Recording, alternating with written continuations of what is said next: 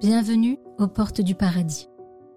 Un podcast dédié aux récits incroyables de ceux qui affirment avoir fait un voyage dans l'au-delà. Ce podcast vise à partager leur histoire et à découvrir ce que celles-ci peuvent nous apprendre sur le sens de la vie, la mort, l'existence de Dieu et bien plus encore. Au travers de leurs récits, j'espère pouvoir vous apporter un peu d'espoir dans un monde qui nous semble souvent obscur. Alors installez-vous confortablement, car je vous emmène aux portes du paradis. Cette histoire nous est racontée par Richard, un Américain qui vivait en Californie au moment des faits. Voici son récit. Je me souviens de mon expérience de mort imminente comme si c'était hier. J'avais 13 ans. Mon frère et moi jouaient au baseball avec des amis. C'était la mi-avril, et en cette période le temps est merveilleux en Californie. Il ne faisait ni trop chaud ni trop froid. Bref, c'était la journée idéale pour aller jouer. Alors que c'était au tour de mon frère de lancer la balle, celle-ci m'a percuté à la tempe et je me suis effondrée. J'ai très vite perdu connaissance et je me suis sentie alors expulsée de mon corps. Je pouvais voir mon frère et mes amis autour de moi. Ils avaient l'air très inquiets. C'était à une époque où les téléphones portables n'existaient pas. Il n'y avait donc aucun moyen d'appeler immédiatement les secours. J'ai vu un de mes amis partir chercher de l'aide et j'ai vu mon frère s'agenouiller près de moi. Puis il y a eu cette lumière. Une lumière aveuglante qui m'attirait. J'avais l'impression d'être propulsée vers cette lumière. C'est bizarre, je n'ai même pas eu peur. J'avais comme un sentiment de familiarité avec ce qui était en train de se passer. En entrant dans la lumière, j'ai rencontré une femme. Je n'avais jamais vu une aussi belle femme de toute ma vie. Bonjour Richard. Je t'attendais, dit la femme. Moi, répondis-je. Oui, toi, idiot, je t'attendais. J'ai trouvé cela tellement étrange. Pourquoi cette dame m'attendait-elle? Nous t'attendions car tu t'es égaré, me dit-elle. Et j'ai été chargée de t'aider à retrouver ton chemin. Très vite, je me suis rendu compte que cette jolie femme pouvait lire dans mes pensées. Elle répondait à toutes mes questions avant même que je puisse dire quoi que ce soit. Et alors que je me demandais, mais comment fait-elle pour lire dans mes pensées? Elle m'a répondu avec un sourire les plus doux. Parce qu'au ciel, il n'y a pas de secret. Nous savons exactement ce que l'autre pense. D'accord, mais comment allez-vous me ramener sur le bon chemin lui ai-je demandé sans vraiment comprendre d'ailleurs de quoi il s'agissait. Elle me répondit Lorsque tu as été créé par Dieu, tu as rempli un contrat concernant ta mission sur Terre et ce que tu désires accomplir dans la vie avant de revenir dans la sphère spirituelle. Malheureusement, tu t'es perdu dans ton chemin et dans la passion qui t'animait, tout de nécessaire pour l'accomplissement de tes objectifs. Au travers de nos conversations, je compris que cette dame était pour moi comme une sorte de guide spirituel. Elle m'a révélé que les hommes qui se sont égarés font souvent l'expérience de mort imminente. C'est une manière de permettre à leurs âmes de se refocaliser et de se remettre sur le droit chemin. Cependant, certaines personnes décident de rester ici et de ne pas repartir. Elles abandonnent leur mission sur Terre pour tout recommencer à zéro dans une autre vie. Elle m'a dit que Dieu aimait tous ses enfants et qu'il voulait que l'on réussisse notre mission et honorer nos promesses. C'est un contrat spirituel que l'on a avec lui. Mais il ne ressent aucune colère contre ceux qui ne réussissent pas. Un peu troublé, je lui ai demandé Alors, je me suis égarée? Et comment puis-je retrouver mon chemin Pour que tu retrouves ton chemin, tu dois parler avec Dieu, me dit-elle. Je vais parler avec Dieu? N'est-il pas trop occupé pour parler avec quelqu'un comme moi me suis-je exclamé Dieu n'est jamais trop occupé pour ses enfants. Maintenant suis-moi, je vais te conduire à notre Père. Elle m'a emmené dans un immense escalier qui semblait s'étendre sur des kilomètres. Je ne pouvais pas voir Dieu, mais j'ai immédiatement senti sa présence et entendu sa voix imposante. Bienvenue Richard. Il est bon de te revoir, m'a-t-il dit. J'étais encore étonnée que Dieu, cet être tout-puissant, connaisse mon nom. encore moins qu'il puisse m'attendre. On m'a dit que j'avais besoin de vous voir pour reprendre le droit chemin. C'était tellement bizarre pour moi de dire cela, car je n'étais même pas du tout religieux, bien qu'ayant grandi dans une famille catholique. De quoi te souviens-tu avant ta venue sur Terre? me demanda Dieu. Je ne me souviens pas du tout avoir parlé avec vous. Je ne me souviens de rien. Dieu a alors murmuré quelque chose, et un faisceau lumineux est apparu. Celui-ci a touché directement mon front, et là, tout m'est revenu. Je me suis souvenu de tout, toutes mes intentions, ce que je voulais faire sur Terre lorsque je n'étais qu'esprit. Je me suis souvenu que je voulais être un joueur de baseball professionnel, mais que si cela ne marchait pas, alors je deviendrais prêtre. Je sais, un peu fou me diriez-vous, surtout pour quelqu'un qui n'était pas du tout religieux. J'ai très vite compris ce que l'on attendait de moi et le but de ma mission sur Terre. Et lorsque la lumière sur mon visage a disparu, j'ai dit à Dieu, Je sais ce que je me dois de faire, je suis prêt à repartir. Attends une minute, m'a-t-il dit. Comme j'ai donné cette opportunité à tes frères et sœurs, je vais te la présenter également. Si tu penses que cette vie est une cause perdue, tu peux rester et réessayer dans quelques années. Qu'adviendra-t-il de ma famille si je reste? Tu reverras ta famille, mais seulement une fois que leur contrat avec moi sera terminé. J'ai adoré le sentiment d'être dans cet endroit. L'amour était partout. Je ne pouvais pas le voir, mais je pouvais le ressentir dans tout mon être. Je ne peux pas rester, je dois repartir. Je ne peux pas laisser ma famille derrière moi. Très bien. Qu'il en soit ainsi. Tu auras une place avec moi au paradis quand tu auras terminé ton contrat. Il m'a demandé si j'étais prêt à repartir, et la belle dame qui était mon guide m'a demandé Autre chose avant que tu repartes. Est-ce que tu pourrais dire bonjour à ta mère Maria de ma part et lui dire que je l'aime très fort? Mais comment connaissez-vous ma mère lui ai-je demandé. Elle ne m'a pas répondu et d'un seul coup je me suis retrouvée dans mon corps, entourée d'ambulanciers. Que se passe-t-il? ai-je demandé. Que m'est-il arrivé? Un des ambulanciers m'a répondu Tout va très bien maintenant, ne t'en fais pas. Ne te souviens-tu pas de ce qui s'est passé? Te souviens-tu même de quelque chose? Je me souviens juste de jouer au basket avec mon frère et mes amis, mais rien d'autre. Je ne voulais pas leur dire que j'avais parlé avec Dieu.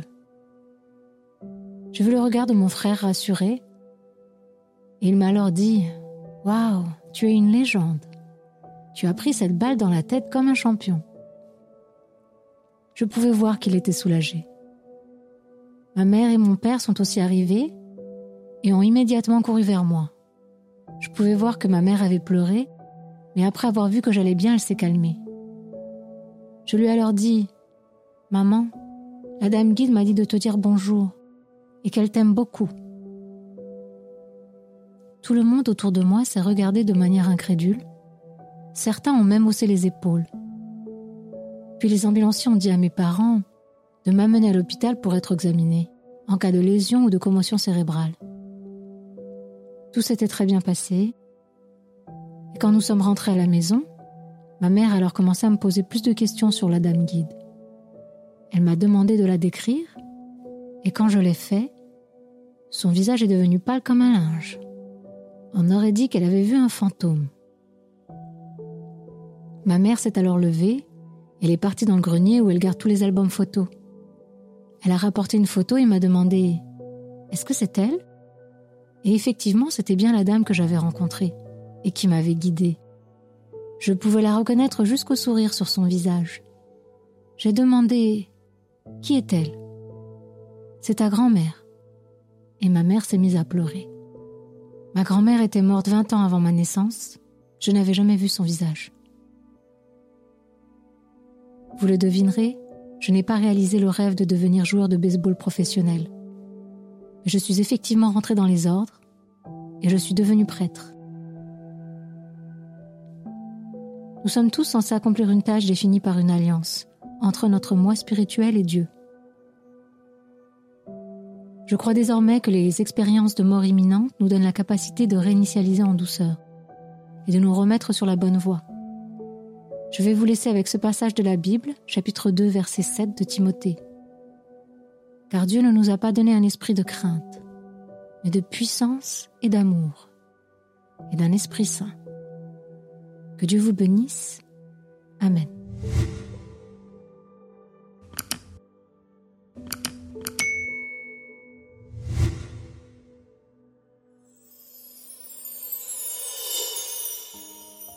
Qu'avez-vous pensé du récit de Richard?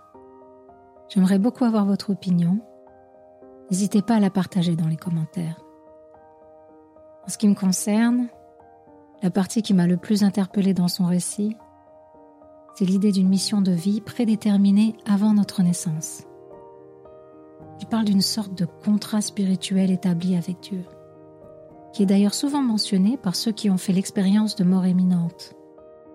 Je regrette beaucoup qu'il n'ait pas fourni davantage de détails sur sa mission ou sur les motifs de ses choix. Évidemment, il y a plusieurs questions qui nous viennent à l'esprit. Comment choisissons-nous notre mission? En quoi consiste-t-elle? Ou tout simplement, quelle est notre raison d'être?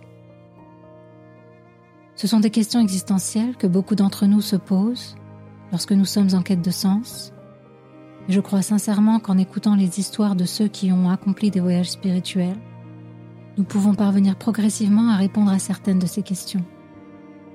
J'avais d'ailleurs une amie qui avait fait une cérémonie d'ayahuasca au Pérou. Et elle m'avait raconté qu'on lui avait révélé quelle était la nature de sa mission sur Terre. Comme dans le cas de Richard, l'ayahuasca lui avait remémoré l'accord que son âme avait passé avec Dieu. Il s'est souvenu qu'on lui avait montré cette femme qui venait de perdre son premier enfant lors d'un grave accident de voiture. Elle risquait de sombrer dans une dépression sévère qui aurait eu de terribles répercussions non seulement pour elle, mais aussi son entourage. Il avait alors été décidé qu'elle retomberait très vite enceinte et que la mission de l'enfant qui allait naître était de combler cette femme d'un très grand amour. Mon amie s'est souvenu qu'elle avait accepté cette mission et cette femme est bel et bien devenue sa mère, avec qui elle a d'ailleurs une relation très fusionnelle. Après son voyage au Pérou, elle a quand même voulu vérifier la véracité de ses visions. Et effectivement, sa mère, très étonnée, lui a confirmé ce malheureux événement dont elle n'avait jamais voulu reparler.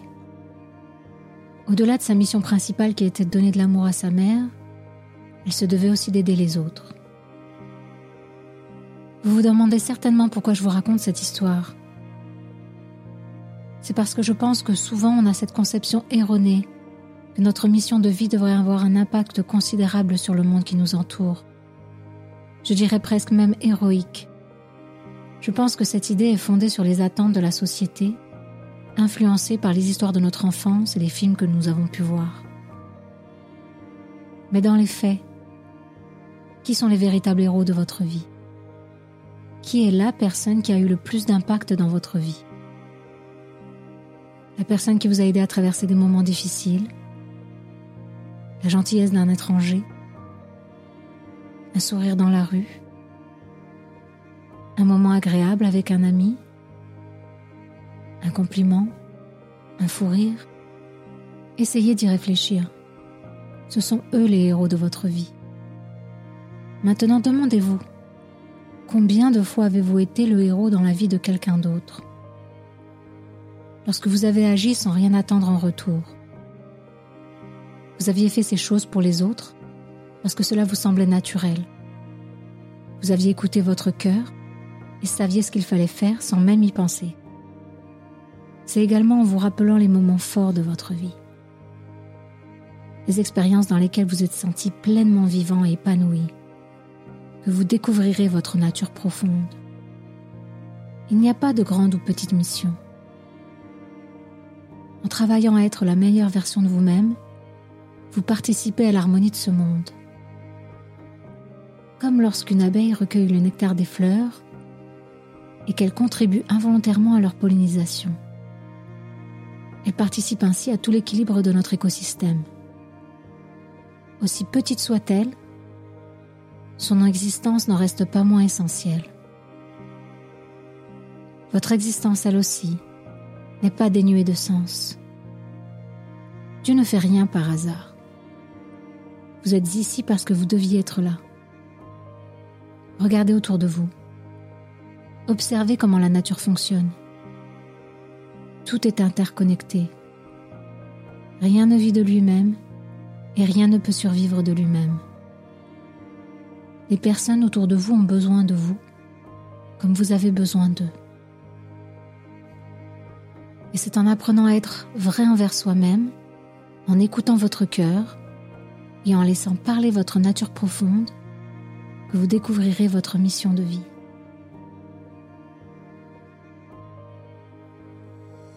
Voilà, c'est tout pour aujourd'hui. Je souhaitais personnellement vous remercier de votre écoute. Si vous avez aimé ce podcast, n'hésitez pas à le partager et à vous abonner, c'est gratuit. Pour être sûr de ne pas rater un épisode, pensez aussi à activer la cloche de notification. Enfin, avant de vous quitter, si vous avez vraiment apprécié ce contenu, vous pouvez le soutenir en lui donnant 5 étoiles.